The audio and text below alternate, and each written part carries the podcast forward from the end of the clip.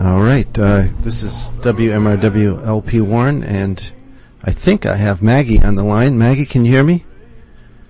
Uh, yes, I can. I'm right here. Okay, great. That doesn't sound too bad. We're talking to Maggie Gundersen today. This is Politics and Science on the 16th of March, 2011. And today we're discussing um, our nuclear catastrophe in our world today, uh, happening in Japan. And after Maggie's off, we'll be talking to uh, Raymond Peat. Dr. Raymond Peat is a physiologist from Eugene, Oregon, talking about how to mitigate the effects of radiation. Uh, Maggie Gundersen is a founder and president of Fairewinds Associates and a freelance paralegal specializing in environmental nuclear safety and energy litigation in federal and state administrative law hearings. And you worked in the nuclear industry for a while, right, Maggie, as did your husband Arnie? Yes, we both did. That's where we met. Well, thankful that you're with us here today, and I was hoping you could bring us up to date with what exactly is happening over in Japan and what the ramifications are for that part of the world and for us. Okay, well, the, the news that just came during the last hour is that all the fuel has boiled. Say that again. We we lost you there. All the all the fuel has boiled dry in Unit Four, Uh, and that that was in the spent fuel pool. It's not in the reactor itself. hmm Now that was a full core offload, so uh, that's a tremendous amount of radioactive fuel that is getting very, very hot, and there's the fear that it could catch on fire. If it catches fire, those particles become airborne. Mm. It's a worse ca- worse scenario than having a meltdown. It is. Yes, it is. Because that radiation will travel anywhere. If there's a meltdown, it does get into the water table, but you're able to monitor. You might even be able to, they might even be able to uh, corral some of the, the contamination and um, do things to mitigate. But this is airborne, and this will go wherever the air blows. It's it's like if you see someone smoking a cigarette and uh, somebody just walks past and the plume changes. The, Mm. the plume can move in whatever direction the wind is blowing toward Tokyo, uh, towards the U.S., towards uh, mainland China, and you know across the rest of Japan. It can go whichever way the wind is blowing. And I know. Uh, The, go ahead. Sorry. I know Chernobyl was terrible because it was an explosion and that forced the radiation, and that was a core meltdown, wasn't it? No, Oh, it wasn't. There was a graphite fire. It's that the Chernobyl plant is a graphite plant and was not uh, a liquid reactor like we're talking about. And there was a fire in um, the graphite. Only at Chernobyl, only 90, well, only 3% of the radiation escaped. The other 97% is still inside the containment, inside the sarcophagus that they built around it. This accident, since the containments have failed, this radiation is getting out to the environment. Matter of fact, the U.S. Surgeon General was on a tour in California and um, spoke of, of the fact that anyone in the U.S. should consider getting potassium iodine to protect their thyroid. It would be a prudent thing to do. And um, the NRC announced today, and the, and the State Department announced today, that they've told all personnel in Japan, U.S. personnel in Japan, to go at least 80 miles away from what's happening. And that's more than double what the, the Japanese are saying. Hmm. And the NRC is usually, uh, I never thought of them as being actually that worried about low level radiation. Well, it, it it's not low level radiation. It's not an explosion like a bomb, but it's not low level radiation. Okay. There, there's, there are no more personnel on site operating the plants. They've had to remove them because the radiation levels are too high. Hmm. So basically, things are ju- they're- they're just running their course. They're running their course. They do have uh, people who are risking their lives to keep, you know, putting water on the plant and taking care of the plant. That way, to try and keep they're pumping seawater up there, but there's there's no operational things that they can do. Hmm. And so that's the the uh, the fuel rods. Are they the ones? In, was number four the f- one of the reactors that was out of commission, and so all the fuel rods were waiting uh, to be. Re- Yes. Okay. all the fuel rods had been offloaded into the fuel pool. So what's what's really scary about that, and that is is that there is no, there are no um, rods to put in, control rods to put in to slow down the reaction.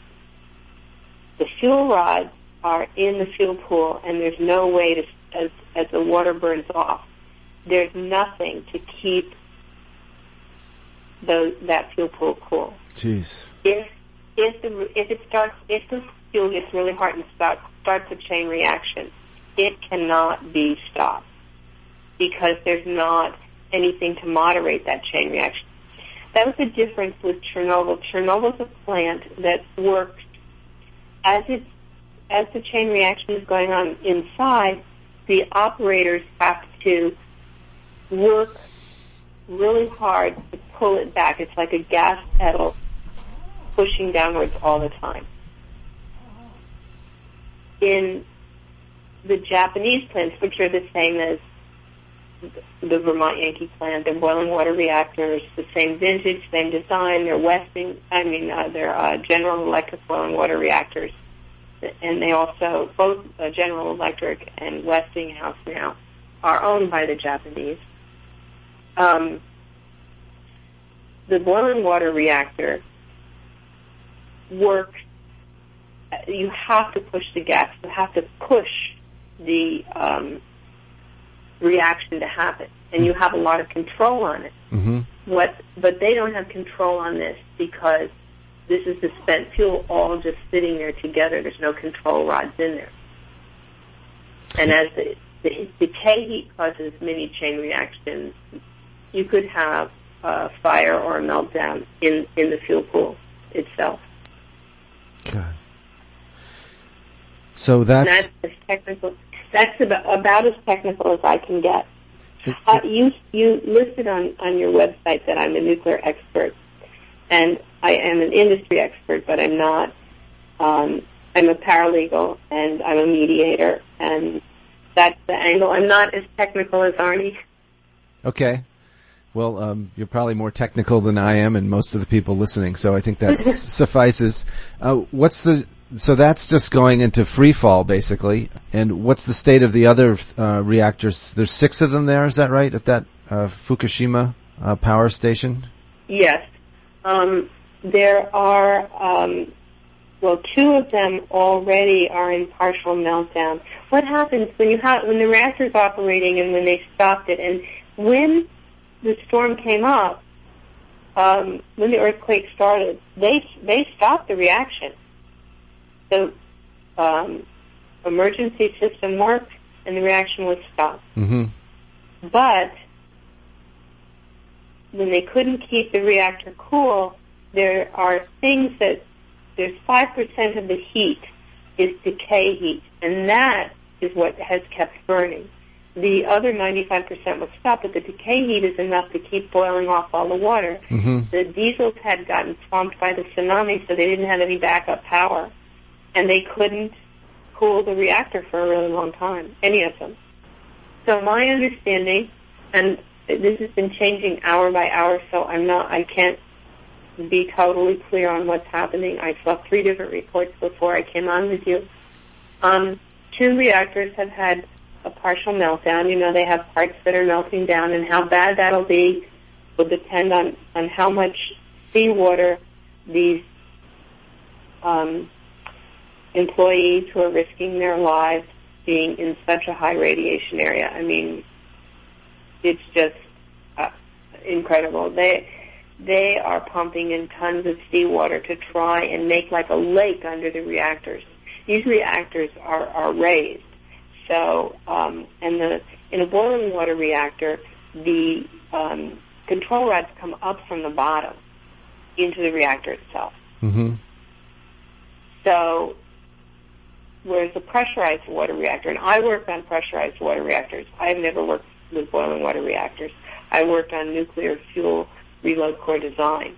So that's doing the calculations for the, the fuel, each fuel reload every, on, on PWRs, um, however, you know, whether it's a year or 18 months, whatever the utility has decided to run for. And, um, the BWRs, the control rods come up from the bottom. So those daughter products can come through the, the bottom of the reactor is not as tight as on um, a pressurized water reactor. It's very tight, Mhm. and it, the control rods come down from the top. So those daughter products that are generating all this excess heat um, are slumping into the bottom and making a molten mass, and that is coming out of the bottom of the reactor. That's why they're trying to cool it. They're making a lake underneath that between the base of the metal reactor and you know the vessel itself and the concrete base of the containment. Someone asked me, "Is this special concrete?" You know, said special nuclear grade concrete. It's, it's concrete. It's just regular concrete. I mean, like you would find on a bridge or something. There's not a special nuclear grade to it. Mm-hmm. And how long can that hold up to temperatures that I've heard are like 2200 degrees? Well, as there's I- no one knows. I mean, Yeah. we're in uncharted territory here. The fuel pool can get up to 4,000 degrees, Oh. and we're in uncharted territory.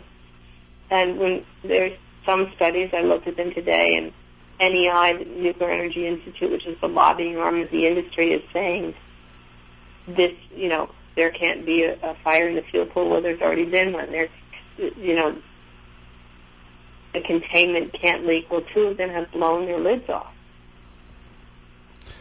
Right. So this uh, we this is need to go back and look at the general design criteria on every nuclear plant, and a lot of them are just they're they're too old. They- Vermont Yankee, Oyster Creek, Pilgrim. These are very very oil, old old plants that don't have any current safety standards around them, and they they've been all of the uh, parameters under which they were built have been grandfathered in, so they don't meet the current regulations. yeah, that's scary. And Vermont Yankee got an uprate um, 10 years ago, I think.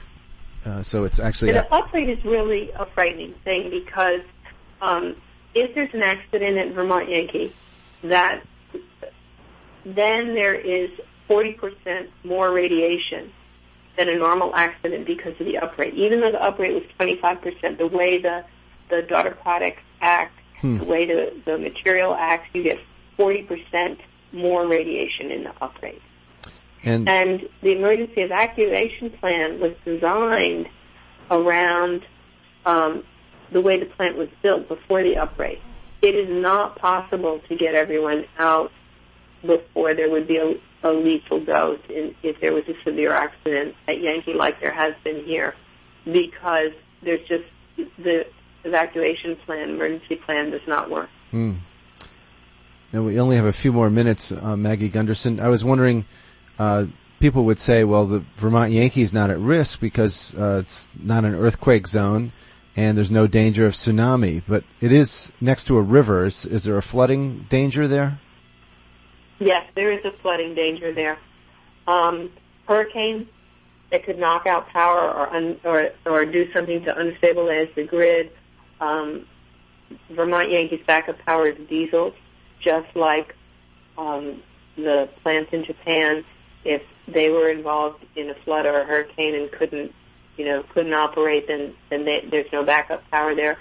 And if a huge storm and flooding knocked out the service water where that cools the plant, and that comes out of the Connecticut River. Mm-hmm. Um, a, or a terrorist. I mean, one of the things Union of Concerned Scientists has, has really worked hard pushing the NRC on the threat matrix since 2000, uh, you know, since 9/11, since uh, 2001. Mm-hmm. On there's not enough protection at these intake structures.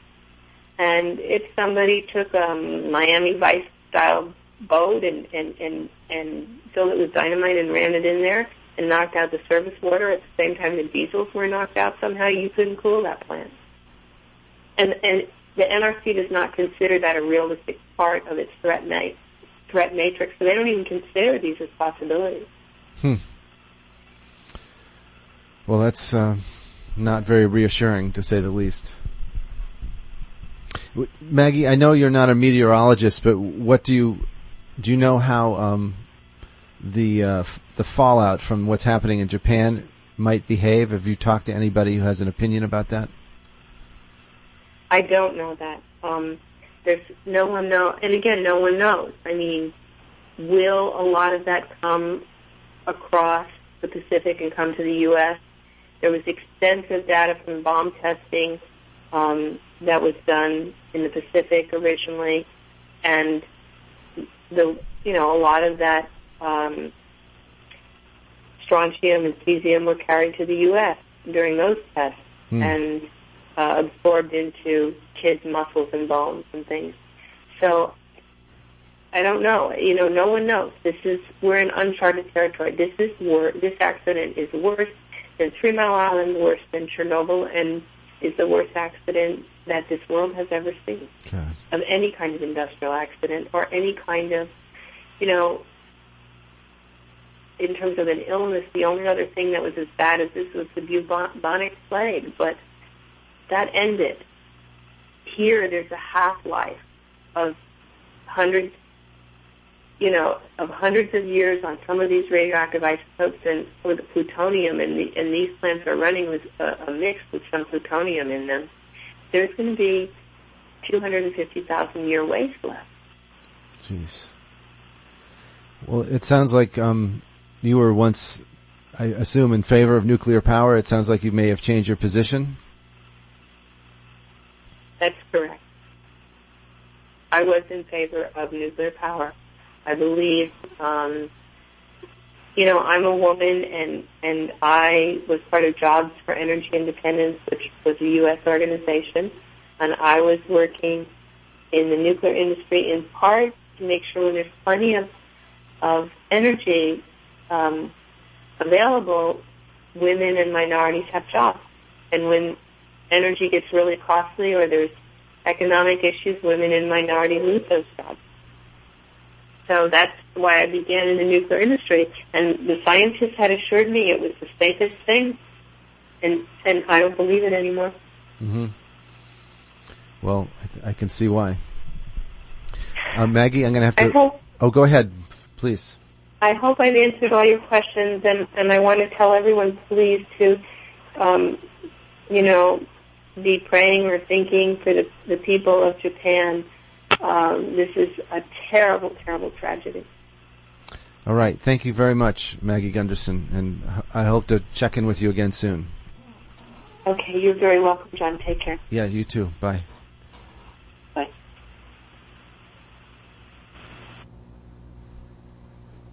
All right, that was Maggie Gundersen, who is founder and president of Fairwind Associates. Uh, she's a freelance paralegal specializing in environmental, nuclear safety, and energy litigation in in uh, federal and state administrative law hearings. So I'm going to put on some music, and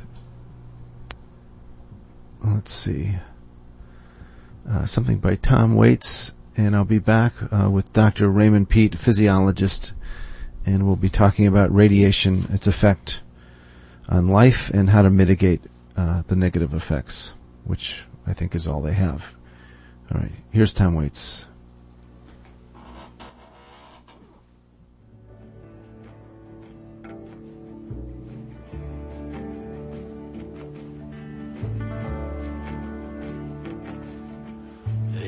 Sign up in our town.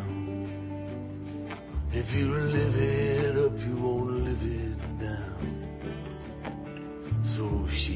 Monte Rio, son.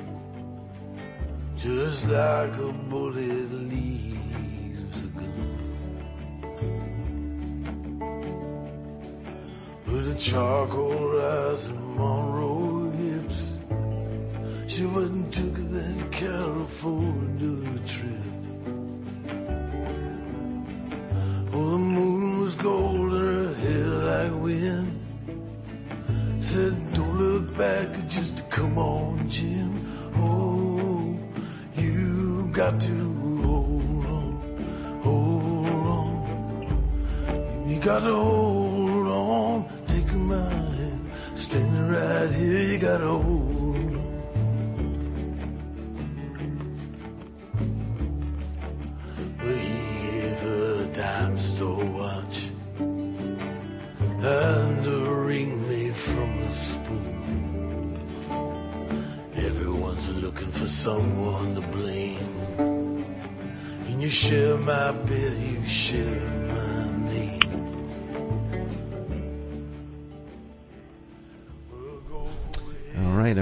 Live here on the 16th of March with Dr. Raymond Peat, uh, who's a physiologist and a biologist and a science historian from Eugene, Oregon.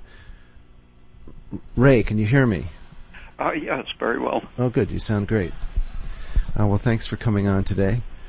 Um, I thought, considering the catastrophe and uh, tragedy that's happening in Japan right now, we talk about uh, radiation, uh, which is probably going to be circulating around the globe, and some of it will be heading toward the United States and Canada, I'm sure. Uh, and I thought maybe we could talk about uh, radiation's effects on the body and in ways that it can be mitigated. Um, so maybe maybe you could start out just by Yeah. t- talking about radiation. The first issue of my newsletter uh, in 1981 was about the issue of um, radiation damage. Radiation damage. Yeah, and um, I read lots of uh, mostly Soviet research. Uh, they were the ones mostly interested in how to repair damage, and uh, the um, main factors are the amount of magnesium in the cells and uh, the metabolic rate. And it happens that uh, uh, thyroid hormone is what's needed for the cells to retain um, magnesium at a high level. And uh, this old research that I reviewed uh, 30 years ago um, was the, the central idea was was the high metabolic rate uh, activating uh, repair processes, uh, so that once the damage was done, it was almost immediately repaired. The thyroid function was very high, allowing cells to retain magnesium.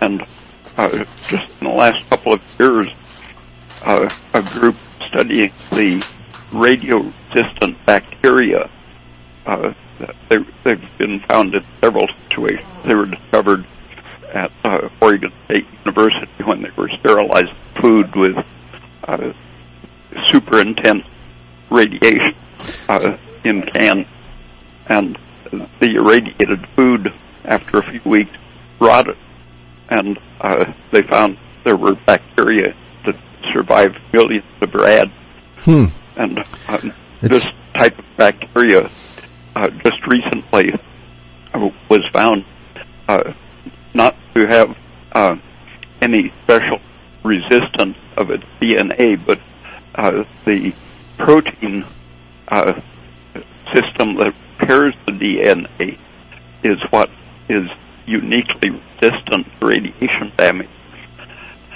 Uh, so that the the, radi- the DNA can be torn into tiny fragments, but if you have the uh, enzymes left for repairing uh, the bacteria, can reassemble their DNA from tiny little scraps if their proteins are good. and this group recently discovered that um, manganese is an essential factor for uh, uh, the survival of these bacteria. Hmm. What the manganese is doing is catalyzing uh, very fast uh, metabolism of glucose. Hey, Ray, I'm going to interrupt because we, we're having the same uh, phone problem again where it's clipping your voice. Yes. It's a terrible echo. Oh, you're getting an echo. I didn't know that. Yeah. How's that? When you talk Um, now, how is that? It, it um, that made it uh, decrease. There, there's a slight echo, but it sounded like there were three of us for a while. God, I, I just don't understand why it's doing that. Um, well, t- try it again, and we'll see if it goes. But I may hit, call you back and see if we can get rid of that. Okay. Um, anyway, the um, the very fast glucose metabolism is almost all turned into carbon dioxide, and uh, carbon dioxide ha- happens to uh, protectively stick to amino groups of proteins, uh, and uh, that's been my approach to um, defense against aging and stress to keep the carbon dioxide up high in, in mammals, but apparently these uh, bacteria carry it to an extreme so that they can survive millions of rads of uh, ionizing radiation. I see. So you're saying that their um, metabolism is high enough. Does this have to do with the thyroid function as well? In, in, Well, it resembles, it's parallel to the thyroid function. Uh, they do it just by uh, this manganese-containing uh, enzyme system that that very powerfully turns glucose into carbon dioxide. But in mammals, it's um, thyroid hormone that's primarily responsible for turning uh, glucose and fats into carbon dioxide. so one of the problems with uh, radiation uh, is that it does damage the thyroid, and I know that I guess um, my last ga- guest just said that the uh, American Surgeon General, who's traveling abroad, uh, just recommended that people get a supply of potassium iodine to take, uh, which I hadn't heard this. Um, Yeah, the, the CDC a few days ago recommended a single dose of 160 milligrams of potassium iodide for an adult uh, to be repeated if the iodine cloud uh, stays around for more than one day. Uh, kelp or dulse or other iodine-rich seaweed, uh, a few grams per day will do that if you don't have the pure potassium iodide. And even the antiseptic tincture of iodine, if you paint some on your uh, skin, uh, people have used that to disinfect water. So if you're not allergic to to to that, uh, that's an alternative way of getting your iodine up. But I think the the basic thing is to keep your thyroid hormone active, uh, if necessary, by using a supplement of thyroid hormone to keep your thyroid stimulating hormone, the TSH, down as close to zero as you can get it because uh, that's good for many reasons, including that your thyroid isn't going to be uh, metabolizing and so it won't take up the toxic concentration of uh, uh, radioactive iodine if your TSH is kept at zero. And meanwhile, the high thyroid activity is going to uh, accelerate the repair processes.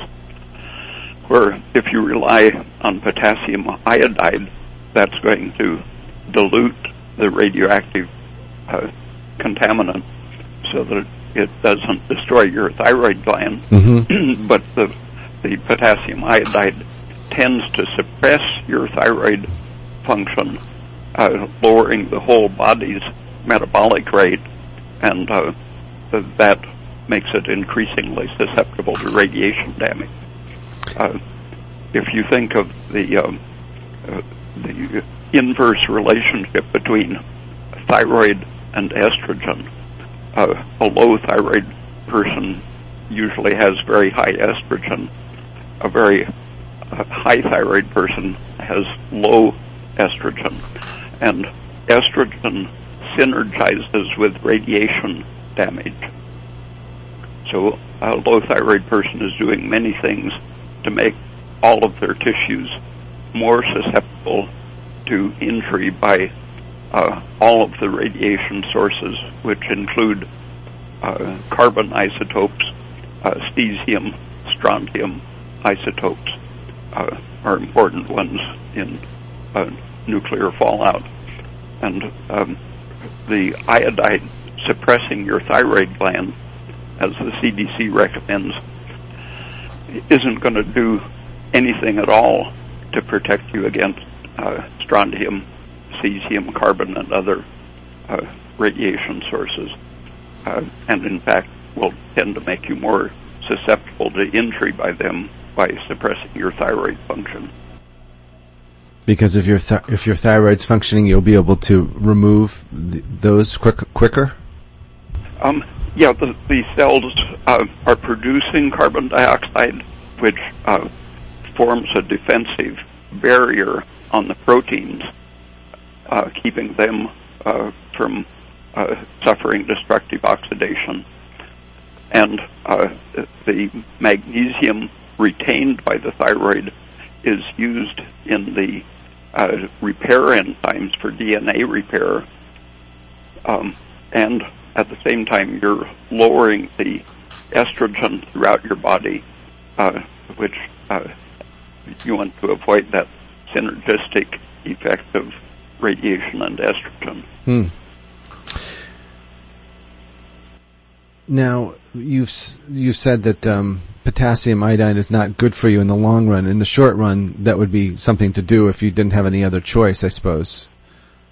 Uh, yeah, if you don't have thyroid pills or uh, kelp or, or dulse or seaweed, then potassium iodide is fine if you're not allergic to it. Mm-hmm. Uh, some people uh, have a very intense inflammatory reaction when they Oh. take uh, iodide or iodine. And in terms of uh, raising your thyroid function, most people probably won't be able to get their hands on any thyroid supplements. Uh, how can they do that? Um, well, the quickest way is to make sure that you're uh, getting enough food and fuel.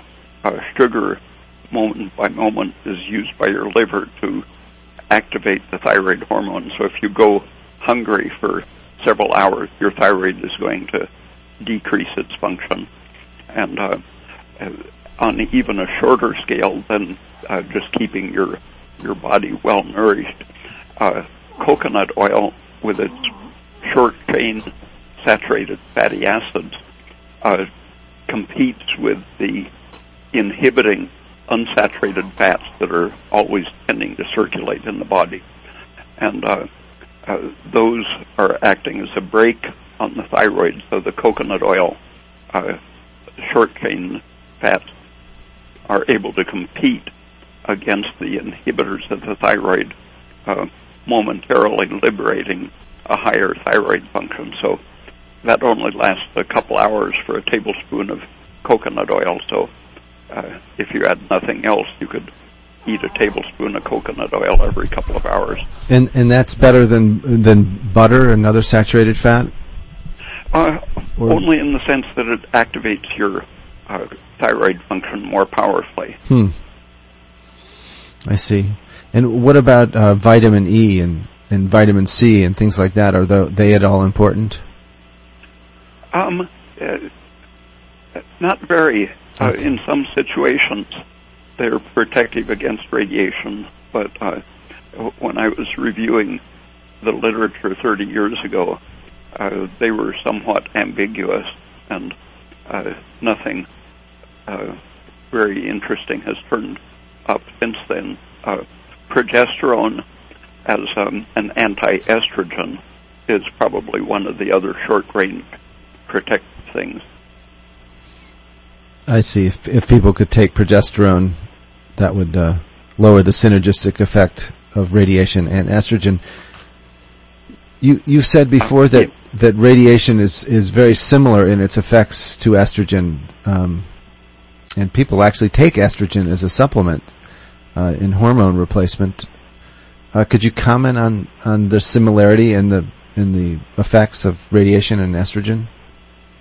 Um, yeah, a lot of this research was done in the late 1930s, and uh, the um, estrogen functions were uh, identified as similar to suffocation and stress and radiation.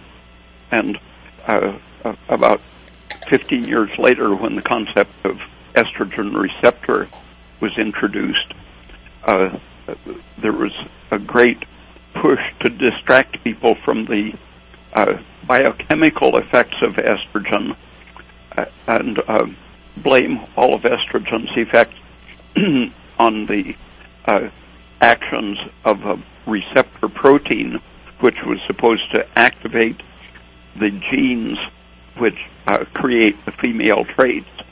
Um, but it turned out that that was really uh, the research was supported by the Atomic Energy Commission, and it it uh, claimed that estrogen is not metabolized in the cells where it's acting. And um, hmm. 20 years later, that was proven to be absolutely false. Uh, and the fact that it was supported by the Atomic Energy Commission and done by a man who had been working in chemical warfare, I think makes that the whole uh, foundation of the receptor theory suspect hmm. because the uh, the um, 1930s research was very clear that um, any stress uh, activates, including the, the protein that is now called the estrogen receptor. Any injury to the organism uh, increases the appearance of the estrogen receptor as well as the estrogen functions, which include inflammation, water uptake, uh, uh, suppression of the respiratory function, and uh, eventually uh, uh, atrophy and, and fibrosis and calcification. And cancer. Yeah. And and radiation has those similar effects. I understand. Um, yeah, it biochemically they seem. My dissertation was part of it was uh, trying to find anything different between uh, radiation, stress, and estrogen's effect. And uh, I couldn't find any uh, basic physiological or biochemical difference between them. They both uh, interfere with oxidative metabolism and activate the stress metabolism. So I think that means that uh, we have evolved estrogen simply as a as a way to activate certain biological processes, uh, cell division, uh, in preparation for uh, implantation of the embryo and uterus, uh, uh, cell division to, to develop the breasts to give milk, and cell division in the pituitary to uh, activate prolactin secretion, and it takes only about 12 hours of exposure to estrogen to get those processes going. Hmm. And uh, so I think the biological meaning of estrogen is just uh, like a, a, quick jump start function for certain processes. For and the chronic use of it uh, is completely contrary to the real biological research and uh, really has no uh, foundation other than the marketing departments of the uh, drug companies and the uh, whatever the military has in mind. Um, how does the military fit into this? Uh, well, they they are the ones that promoted the uh, uh, concept of the estrogen receptor. Uh, Elwood Jensen went from working on chemical warfare to working on the estrogen receptor. And his group and the people in it have formed a, a tradition supported by the Pentagon. Uh, some of them have been working more recently at Lawrence uh, Livermore Radiation Lab uh, on the estrogen receptor. Uh, so it, for 60 years now, it has been of great importance first to the uh, the military and atomic energy commission, and uh, now to various government agencies. Hmm. That's um. That seems a little bizarre to me, but I guess uh, they're always looking for uh, things to use to as weapons, basically. Uh, yeah, at different times they have uh, have been interested uh, in its uh, birth control effect, uh, population control. Ah. And that's one of the things they were studying. I think in, when they, uh, I think you've written about this. They did releases of large amounts of radiation, and then studied the effect it had on population and sterility and such. Um. Yeah. Yeah. And estrogen is is really a more controllable way to to uh, sterilize the population.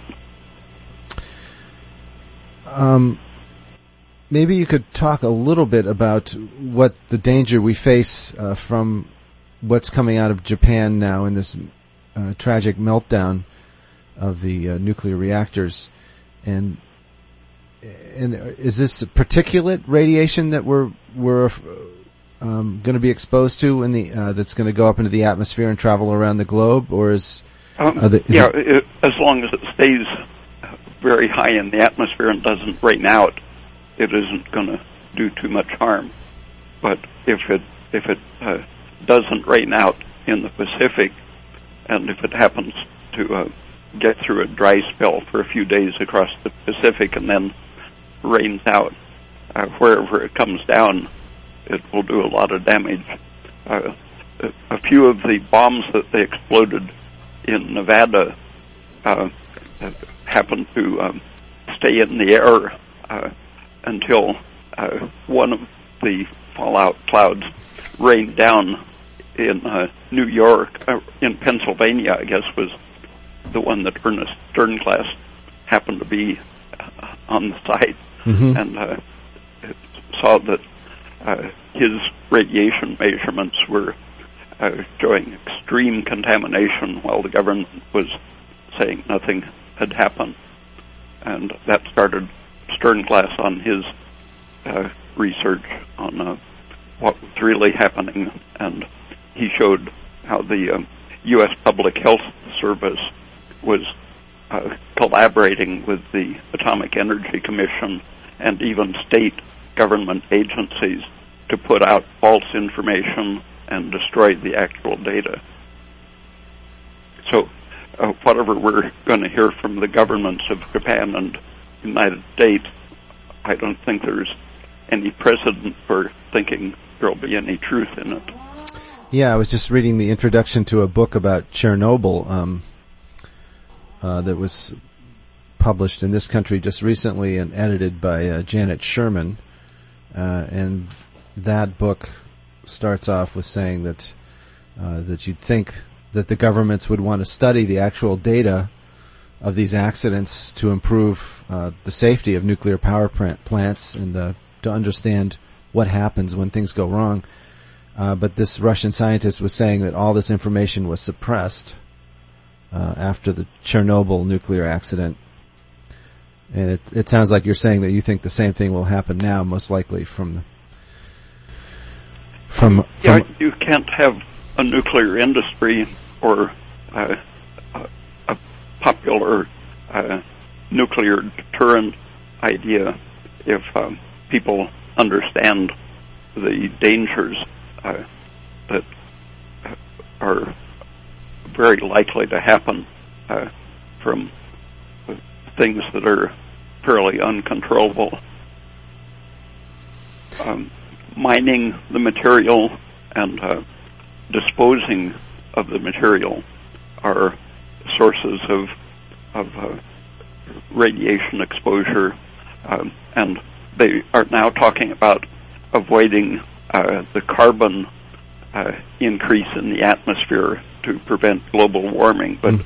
they neglect uh, the amount of carbon used in mining and manufacturing, uh, the um, there's a great petroleum expense in producing the uh, the fuel and the the uh, factories for making the atomic energy. Hmm. Uh, so it, it's uh, very uh, polluting in the carbon sense, as well as the much worse pollution from the uh, the mining debris and the uh, waste disposal problems, uh, besides the leaks from the installations themselves.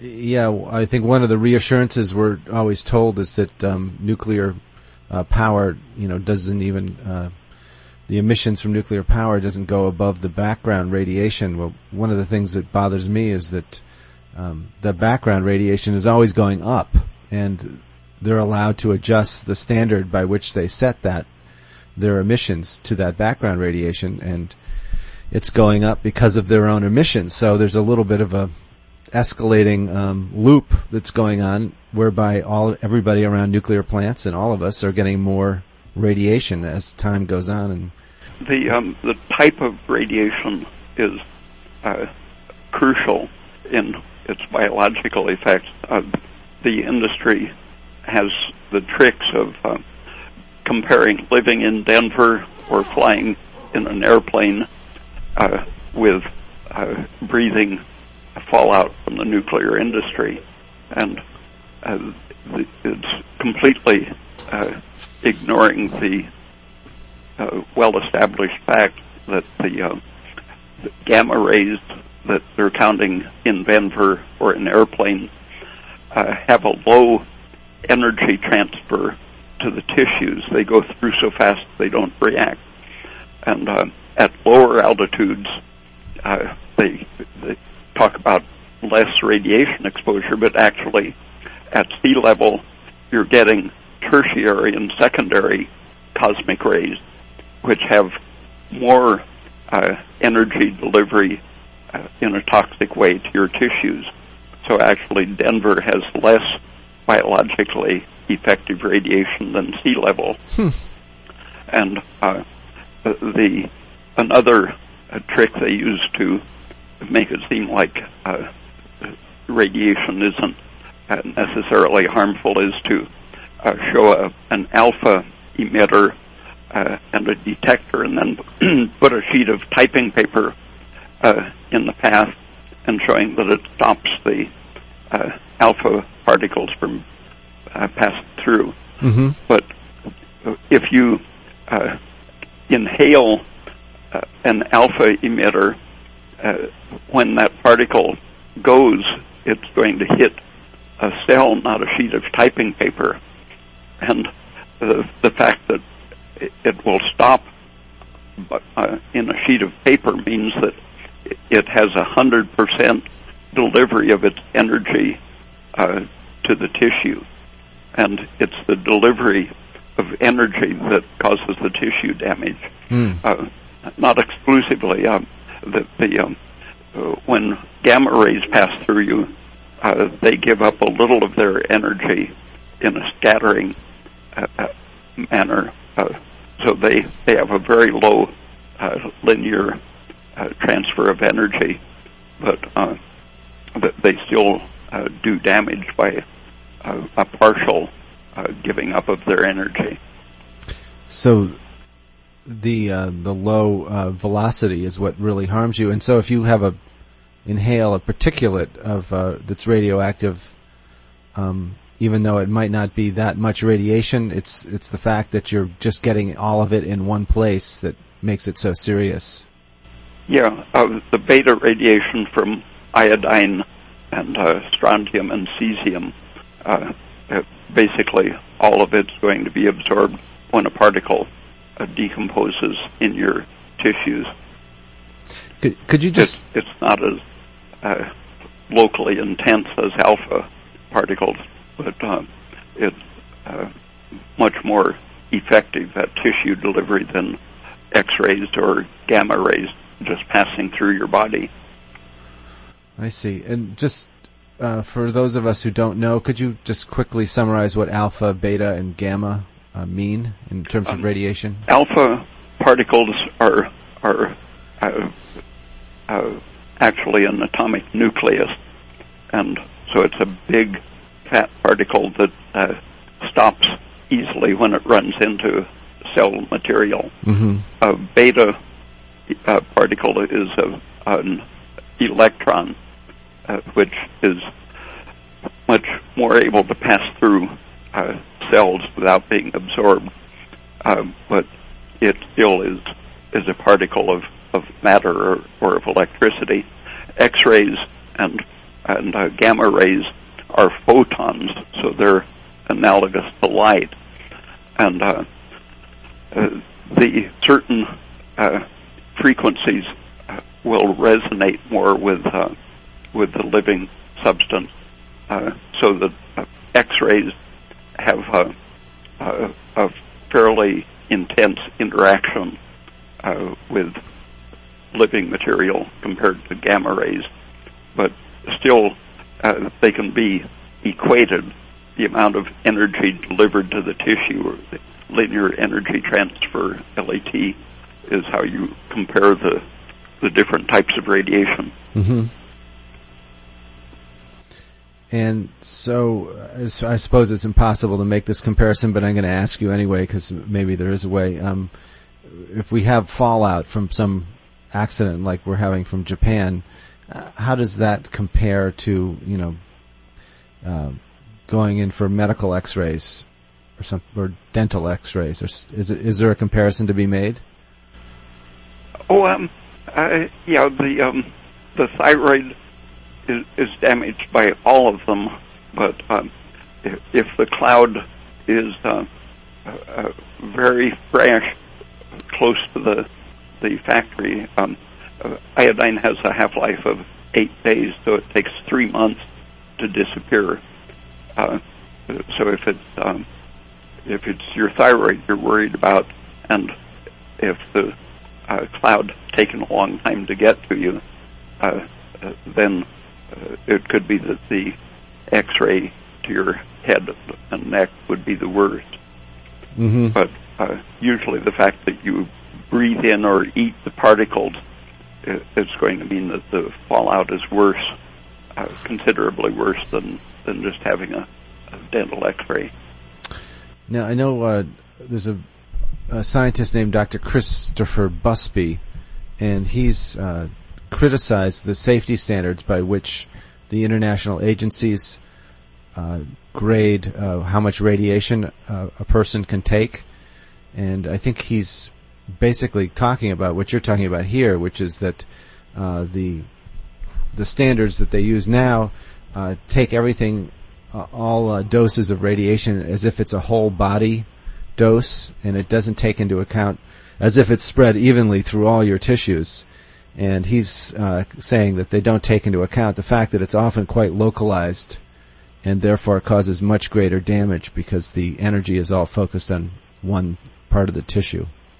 Uh, yeah, uh, the dental X-rays tend to cause uh, cancer of the eyeball, the brain, and the thyroid, but the um, estrogenic effect will cause uh, a series of dental X-rays to make a pregnant woman uh, deliver an a premature, underdeveloped, underweight baby Mm. just by the systemic estrogen effect. But uh, it does cancerize uh, the things that are closest to the exposure, and uh, the um, I get it. the government's tendency has been to uh, use whatever uh, measure sounds the least threatening, such as uh, uh, failing to make the distinction between the local uh, dose and the total body dose.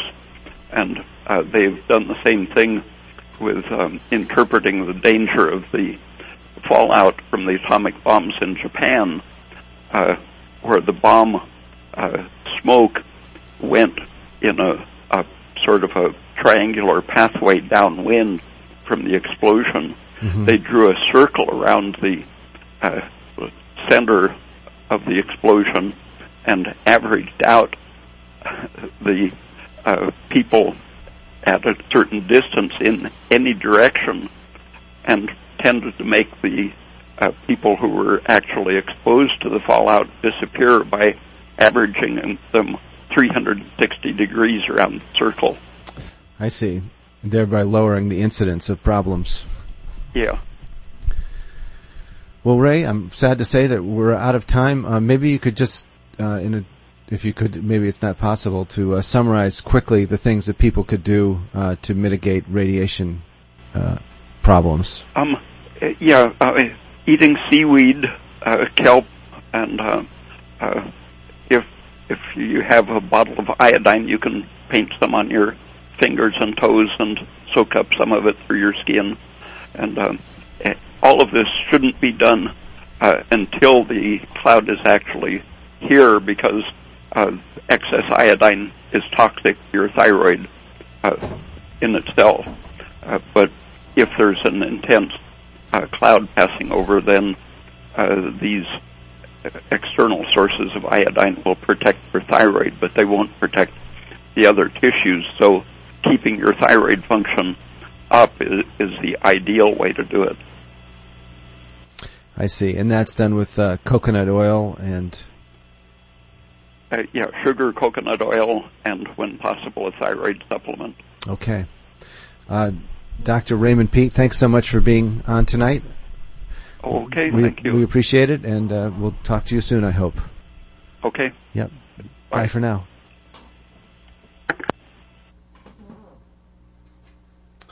And thanks for listening tonight. This has been Politics and Science. I'm John Barkhausen, and that was Dr. Raymond Peat, and you can find out more about his work at his website, raypeat.com. That's R-A-Y-P-E-A-T dot com.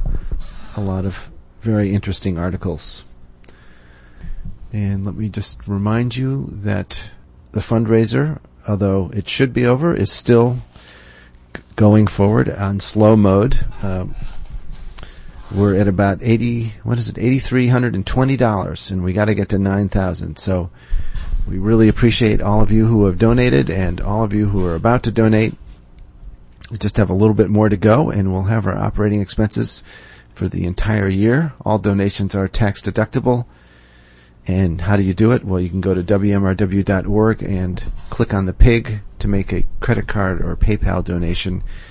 Or you can send your check to WMRW PO Box 95, Warren, Vermont 05674. That's PO Box 95, Warren 05674.